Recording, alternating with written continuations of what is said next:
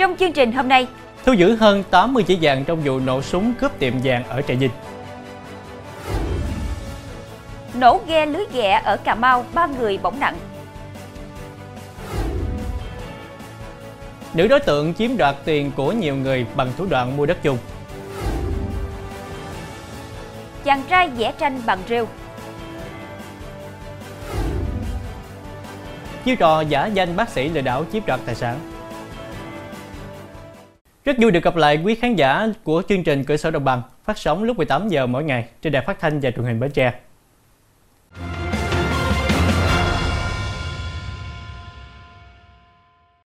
Thưa quý vị, Công an tỉnh Trà Vinh đã phát hiện thu giữ số vàng tan vật trong vụ cướp tiệm vàng ở thị trấn Châu Thành, huyện Châu Thành vào tối 30 tháng 11. Qua kiểm tra, bước đầu công an xác định số trang sức có trọng lượng hơn 80 chỉ vàng 18 carat.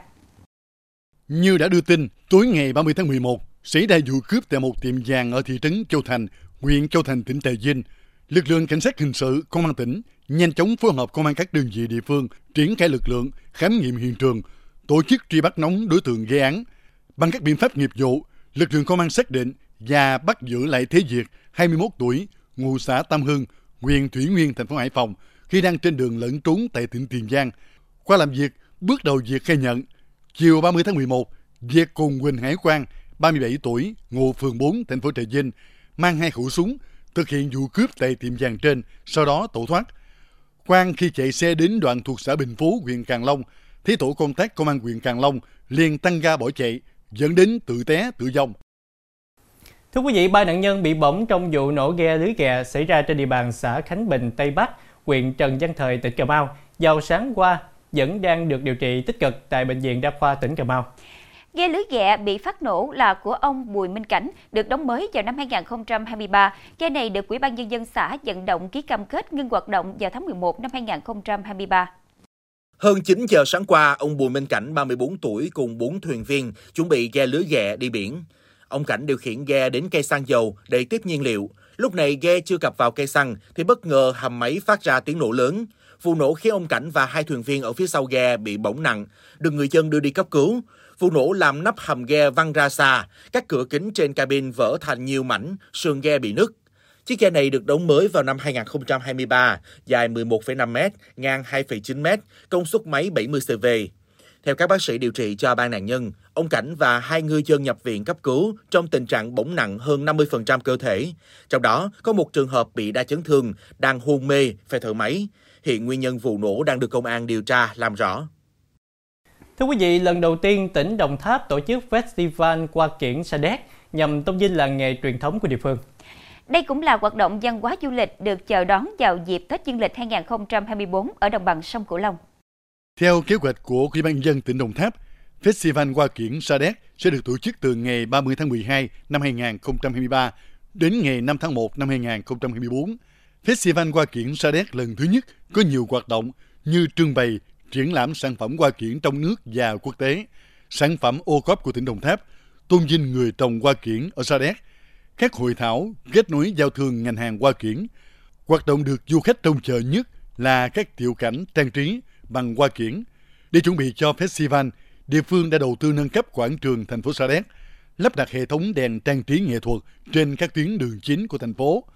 Dự kiến có 20 cụm tiểu cảnh, mô hình trang trí về hoa kiển để du khách có thể tham quan, chụp ảnh check-in với các thiết kế hoành tráng được rỡ và kỳ thú, chính bằng những chậu hoa cây kiển do nông dân Sa Đéc vuông trồng, chăm sóc. Thưa quý vị, quy hoạch thành phố Cần Thơ thời kỳ 2021-2030, tầm nhìn đến năm 2050 đã có quyết định phê duyệt của Thủ tướng Chính phủ. Tầm nhìn đến năm 2050, Cần Thơ là thành phố sinh thái, văn minh hiện đại, mang đậm bản sắc sông nước dùng đồng bằng sông Cửu Long, thuộc nhóm các thành phố phát triển khá ở châu Á, trở thành thành phố thông minh đáng sống của Việt Nam. Mục tiêu phát triển đến năm 2030, thành phố Cần Thơ là cực tăng trưởng của vùng đồng bằng sông Cửu Long, thành phố sinh thái, văn minh hiện đại, mang đậm bản sắc văn hóa xứ Tây Đô, là trung tâm đô thị, trung tâm dịch vụ thương mại du lịch, logistics, công nghiệp chế biến, nông nghiệp ứng dụng công nghệ cao, giáo dục và đào tạo, y tế chuyên sâu, khoa học công nghệ, văn hóa thể thao của vùng đồng bằng sông Cửu Long. Cần Thơ sẽ có hệ thống kết cấu hạ tầng đồng bộ, thích ứng với biến đổi khí hậu, đáp ứng yêu cầu kết nối nội dùng, liên dùng và liên dẫn quốc tế, Về kinh tế, tốc độ tăng trưởng tổng sản phẩm trên địa bàn GRDP bình quân từ 7,5% đến 8%. GRDP bình quân đầu người giá hiện hành đạt trên 220 triệu đồng. Về xã hội, dân số tăng bình quân khoảng 0,67% một năm. Về tài nguyên và môi trường, tỷ lệ chất thải rắn sinh hoạt đô thị được thu gom và xử lý đạt 100%. Đến năm 2050, Cần Thơ là thành phố sinh thái, văn minh hiện đại, mang đậm bản sắc sông nước vùng đồng bằng sông Cửu Long, thuộc nhóm các thành phố phát triển khá ở châu Á, trở thành thành phố thông minh, đáng sống của Việt Nam. Trong phần sau sẽ có Điều tra vụ người phụ nữ bị đánh ở sảnh chung cư. Nữ đối tượng chiếm đoạt tiền của nhiều người bằng thủ đoạn mua đất chung.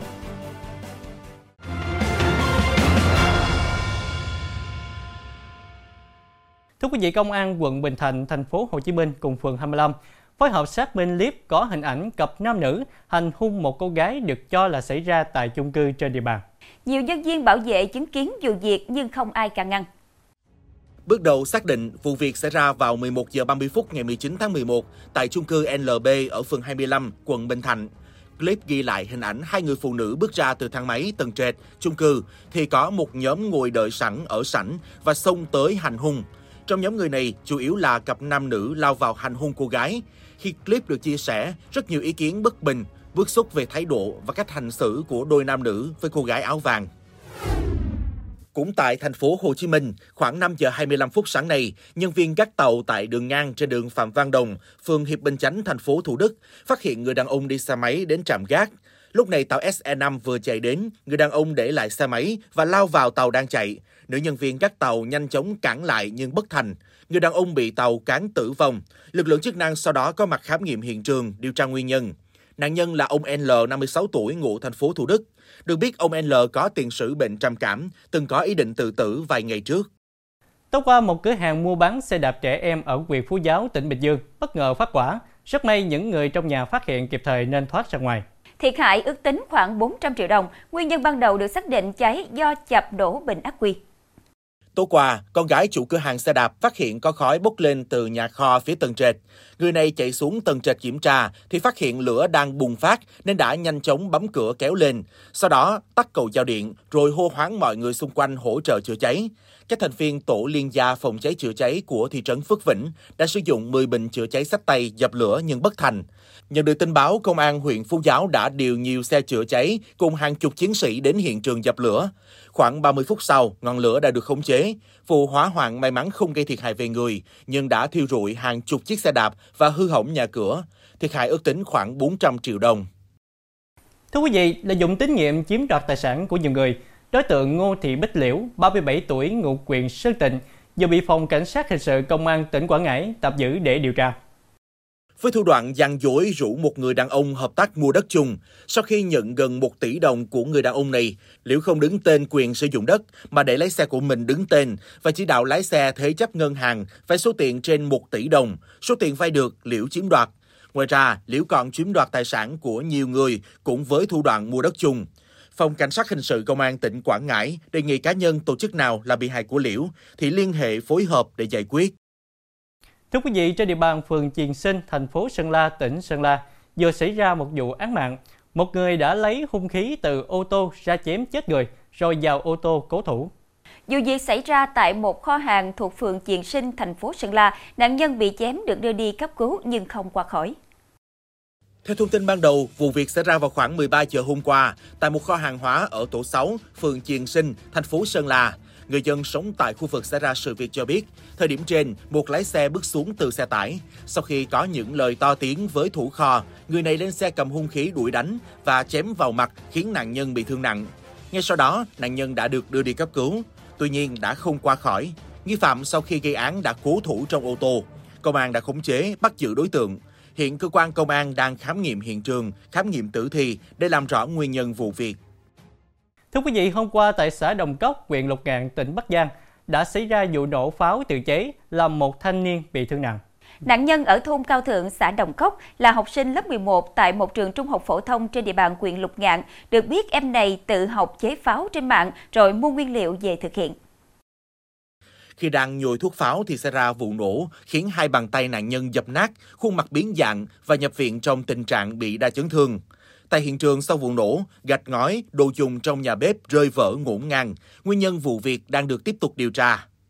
Thưa quý vị, mất 2 năm nghiên cứu trải qua không ít thất bại, thành công của siêu bảo tồn qua xử lý đã đánh dấu mốc mới trong nghệ thuật chơi cây cảnh Việt Nam. Ông chủ trẻ Hoàng Tuấn Anh ở quận Đống Đa, Hà Nội mở đầu câu chuyện với chúng tôi về sự ra đời của những bức tranh siêu độc đáo. Một điều khá thú vị của bức tranh từ rêu là không mất công chăm sóc, chỉ cần treo lên ngắm nhìn và cảm nhận vẻ đẹp của thiên nhiên. Anh Hoàng Tuấn Anh, người làm tranh nghệ thuật cho biết, để có một bức tranh làm bằng rêu xanh với chiều dài gần 3 mét, sẽ cần đến 20 kg rêu bảo tồn trong vòng một tháng. Theo anh Tuấn Anh, để tạo nên một tác phẩm tranh rêu bảo tồn, cần trải qua 4 bước. Đầu tiên là đưa rêu thật đi làm sạch, loại bỏ các mảng bám, đất cát. Sau đó dùng những hợp chất được chiết xuất từ tự nhiên để tưới lên rêu, đưa điêu thật vào trạng thái bảo tồn nhằm giữ nguyên hình dáng, màu sắc và độ bồng bềnh của điêu. Khi các chất đã ngấm vào điêu thì có thể sử dụng để sáng tạo nên những tác phẩm nghệ thuật. Các bức tranh điêu tại cửa hàng của anh Tuấn Anh có giá từ vài triệu đồng đến vài chục triệu đồng. Trung bình mất từ 7 tới 10 ngày để hoàn thiện một bức tranh theo ý tưởng của khách hàng. Các tác phẩm từ điêu bảo tồn như tranh kệ, đồ trang trí để bàn thường phù hợp với những người không có thời gian chăm sóc nhưng yêu thích những mảng xanh thực vật hay đơn giản họ muốn có một tác phẩm điêu khắc nghệ thuật thực vật độc lạ trưng bày bên trong căn nhà của mình. Theo Tuấn Anh, vẻ đẹp của tác phẩm điêu nghệ thuật phụ thuộc vào trải nghiệm của riêng từng người. Có người sẽ nhìn chúng như một bức tranh nổi có mảng cao mảng thấp, tạo cảm giác chân thật, kích thích giác quan. Nhưng cũng có người tưởng tượng một khung cảnh tự nhiên, một khu rừng nhiệt đới, đem lại không gian xanh, hướng con người đến lối sống xanh. Thưa quý vị, tuổi tuy cao nhưng sức không hề yếu, đó là minh chứng của cụ bà Phạm Thị Ngọc Cầm, người vừa xác lập kỷ lục Việt Nam về màn trình diễn Aqua Yoga mãn nhãn khiến người xem không khỏi trầm trồ thắng phục. Tại sự kiện, trước sự chứng kiến của Ban thẩm định kỷ lục Việt Nam cùng đông đảo khách mời, bà Phạm Thị Ngọc Cầm thực hiện thành công 80 vòng xoay liên tiếp dưới nước, kết hợp với 8 tư thế Aqua Yoga nổi tiếng trên mặt nước. Xuất thân là một giáo viên dạy văn, bà Cầm bén duyên với yoga lúc nghỉ hưu để rèn luyện thể chất. Năm 2012, bà mở trung tâm yoga và tham gia giảng dạy đến năm 2019.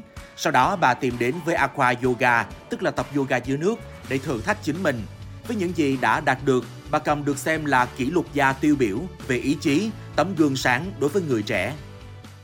Trong phần sau của chương trình, Mỗi năm ô nhiễm không khí cướp đi sinh mạng của 7 triệu người trên toàn cầu. Chiêu trò giả danh bác sĩ lừa đảo chiếm đoạt tài sản.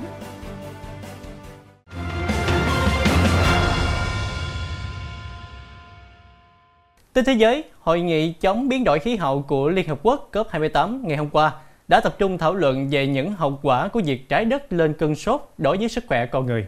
Những thông điệp được nêu lên bao gồm việc hãy ngừng chỉ thể hiện bằng lời nói, mà hãy đoàn kết để giải quyết những vấn đề như ô nhiễm không khí và tình trạng lây lan của các bệnh dịch. Mỗi năm, ô nhiễm không khí cướp đi sinh mạng của ít nhất 7 triệu người trên toàn cầu. Các bệnh dịch như bệnh tả, sốt rét lan tràn do tình trạng nóng lên của trái đất làm đảo lộn các hình thái thời tiết. Tổng giám đốc WHO khẳng định đã đến lúc hội nghị của các bên tham gia Công ước khung của Liên Hiệp Quốc về biến đổi khí hậu phải thảo luận các nguy cơ đối với sức khỏe con người do tính tức thời và hiện hữu của những nguy cơ này. Ông Tedros Adhanom Ghebreyesus, Tổng giám đốc Tổ chức Y tế Thế giới cho biết, rõ ràng sức khỏe là lý do thuyết phục nhất để chúng ta hành động chống biến đổi khí hậu. Bà Isut Gilbert, bác sĩ Canada nhấn mạnh, biến đổi khí hậu ảnh hưởng đến chúng ta do tình trạng ô nhiễm không khí. Phổi yếu sẽ gây áp lực cho hệ tim mạch, những mạch máu bị sơ vữa và tim. Biến đổi khí hậu cũng làm tăng bệnh dịch và tình trạng kháng thuốc. Một cuộc khảo sát gần đây cho thấy giá cả tăng cao đã đẩy gần 1 phần 3 người dân châu Âu vào tình trạng tài chính bấp bênh. Khả năng mua hàng của người dân châu Âu đã giảm trong 3 năm qua, buộc phần lớn trong số này phải bỏ bữa và phải đưa ra những lựa chọn tài chính khó khăn. Gần 50% người châu Âu cho rằng họ phải đối mặt với nguy cơ cao rơi vào tình trạng bấp bênh trong vài tháng tới, phải chống chọi với giá cả tăng cao và mức lương tương đối trì trệ. Lạm phát tràn lan ở hầu hết mọi lĩnh vực, buộc người dân châu Âu phải có những sự lựa chọn phức tạp, bao gồm việc bỏ bữa dù bị đói. Gần 1 phần 3 người ở châu Âu cho biết họ đã bỏ bữa khi đói, trong đó tỷ lệ này ở Hy Lạp và Moldova đặc biệt cao. Các thỏa hiệp khác bao gồm không bật máy sưởi, vay tiền và không điều trị khi sức khỏe gặp vấn đề do chi phí gia tăng. Lâu đài Windsor, nơi ở của hoàng gia Anh, đã được trang hoàng rực rỡ để đón Giáng sinh. Một cây linh sâm lớn được trang hoàng ngay đại sảnh và được trang trí bằng 33.500 bóng đèn Noel. Một trong những điểm tham quan ấn tượng nhất là phòng Waterloo, một phòng tiệc lớn có chân dung của các vị vua và chính khách.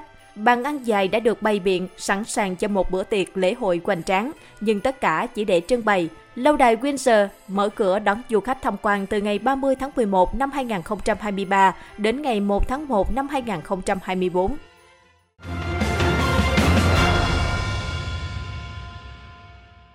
Thưa quý vị, giả danh cán bộ của cơ quan chức năng nhắn tin, gọi điện lừa đảo, chiếm đoạt tài sản là thủ đoạn không mới nhưng vẫn có nhiều người dân trở thành nạn nhân của các đối tượng này. Mới đây, Công an quận Bắc Từ Liêm, thành phố Hà Nội đã bắt giữ 10 đối tượng giả danh bác sĩ để lừa đảo dưới hình thức khám chữa bệnh và bán thuốc. Đối tượng mà chúng hướng tới là những người già, người mắc bệnh lý đã và sử dụng thuốc đông y nhiều năm mà chưa khỏi bệnh. Đây là toàn bộ số tăng vật gồm máy tính, điện thoại di động, con dấu giả và hơn 600 hộp thực phẩm chức năng mà lực lượng chức năng vừa thu giữ của nhóm đối tượng trong một vụ lừa đảo. Còn đây là nạn nhân của nhóm đối tượng trên. Theo lời kể lại của nạn nhân này, cách đây ít ngày, bà nhận được điện thoại của một người tự xưng là thanh tra sở y tế. Người này thông báo bà thuộc diện những người cao tuổi, uống thuốc đông y lâu năm mà chưa khỏi bệnh, nên được nhà nước hỗ trợ, hoàn lại 80% số tiền đã bỏ ra mua thuốc. Để nhận được gói hỗ trợ, bà cần phải đóng trước phí làm hồ sơ, phí lót tay phê duyệt hồ sơ để làm thủ tục hoàn thiện. Sau đó thì nó gửi cho cô à, bốn cái hộp à, thuốc canxi sau thanh toán xong rồi thì nó nhận được rồi ấy, thì là nó bảo với cô là coi như là ừ, hồ sơ của chị kiểu như là chị đóng 30 triệu để làm hồ sơ sau 30 triệu xong thì nó nói là um, chị kiểu như phải đóng lệ phí đấy vâng. lệ phí là 100 triệu Đối tượng chủ mưu của vụ lừa đảo này là Nguyễn Văn Tâm, 24 tuổi, ngụ tại quận Nam Từ Liêm, thành phố Hà Nội. Tại cơ quan công an, Tâm khai nhận đã lên mạng tìm mua thông tin cá nhân của những người cao tuổi đã từng đi mua thuốc chữa bệnh với giá 2.000 đồng mỗi số điện thoại để thực hiện hành vi lừa đảo. Khi em mua lọ thuốc ở trên Ba Vì là giá gốc là 25.000 đồng. Bán cho khách thì có khách bán được 800.000, có khách thì 500.000 một lọ, có khách thì 1 triệu một lọ. Thế tùy theo khách là giàu hay nghèo. Khi bạn nào chốt được đơn đó thì bọn em đóng hàng bọn em cứ đi luôn chứ không phải là để khách chờ đợi. Khi người ta nhận thành công rồi thì bọn em mày quay sang bảo là làm sổ thăm khám định kỳ. Mỗi tháng bệnh nhân được à, bên nhà nước hỗ trợ là 2 triệu 800 ngàn 850 ngàn đồng. Trong vòng 5 năm thì hết hiệu lực. Thì cũng tạm ứng cái khoản chi phí là 4 triệu 700 để làm cái sổ thăm khám định kỳ này.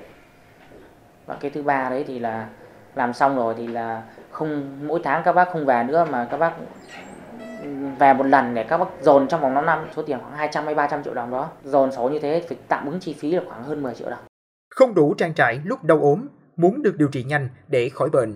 Chính vì điều này, nhiều nạn nhân là người già đã bị sập bẫy lừa đảo. Với thủ đoạn trên, nhóm của Tâm đã thực hiện thành công gần chục vụ với hàng trăm nạn nhân, số tiền chiếm đoạt lên tới hàng tỷ đồng. Cơ quan công an khuyến cáo người dân, nhất là những người cao tuổi, những người mắc bệnh, lấy khi thăm khám thì đến lên đến trực tiếp các cơ sở khám chữa bệnh à, để thăm khám và mua thuốc có giấy tờ hóa đơn xuất xứ. Và khi mà nhận biết là có dấu hiệu lừa đảo thì cần báo ngay cho cơ quan công an để kịp thời xác minh để xử lý. Và bên cạnh đó đối với các cơ sở y tế là cũng cần phải phối hợp chặt chẽ hơn với cả cơ quan công an để xử lý nghiêm các đối tượng lừa đảo liên quan đến các hình thức mà mua bán thuốc đông y thuốc thực phẩm chức năng. Cơ quan công an cũng cho biết đang tiếp tục mở rộng điều tra, làm rõ những thông tin cá nhân của các bị hại đã được các đối tượng trong ổ nhóm này thu mua từ những nguồn nào đồng thời yêu cầu ai là bị hại hãy đến cơ quan công an trình báo để làm cơ sở xử lý các đối tượng về tội danh lừa đảo, chiếm đoạt tài sản. Thông tin vừa rồi cũng đã khép lại chương trình hôm nay. Hẹn gặp lại quý khán giả lúc 18 giờ ngày mai trên đài phát thanh và truyền hình Bến Tre. Quỳnh Như Thanh Nhã xin kính chào tạm biệt và kính chúc quý khán giả một tuần mới với thật nhiều niềm vui.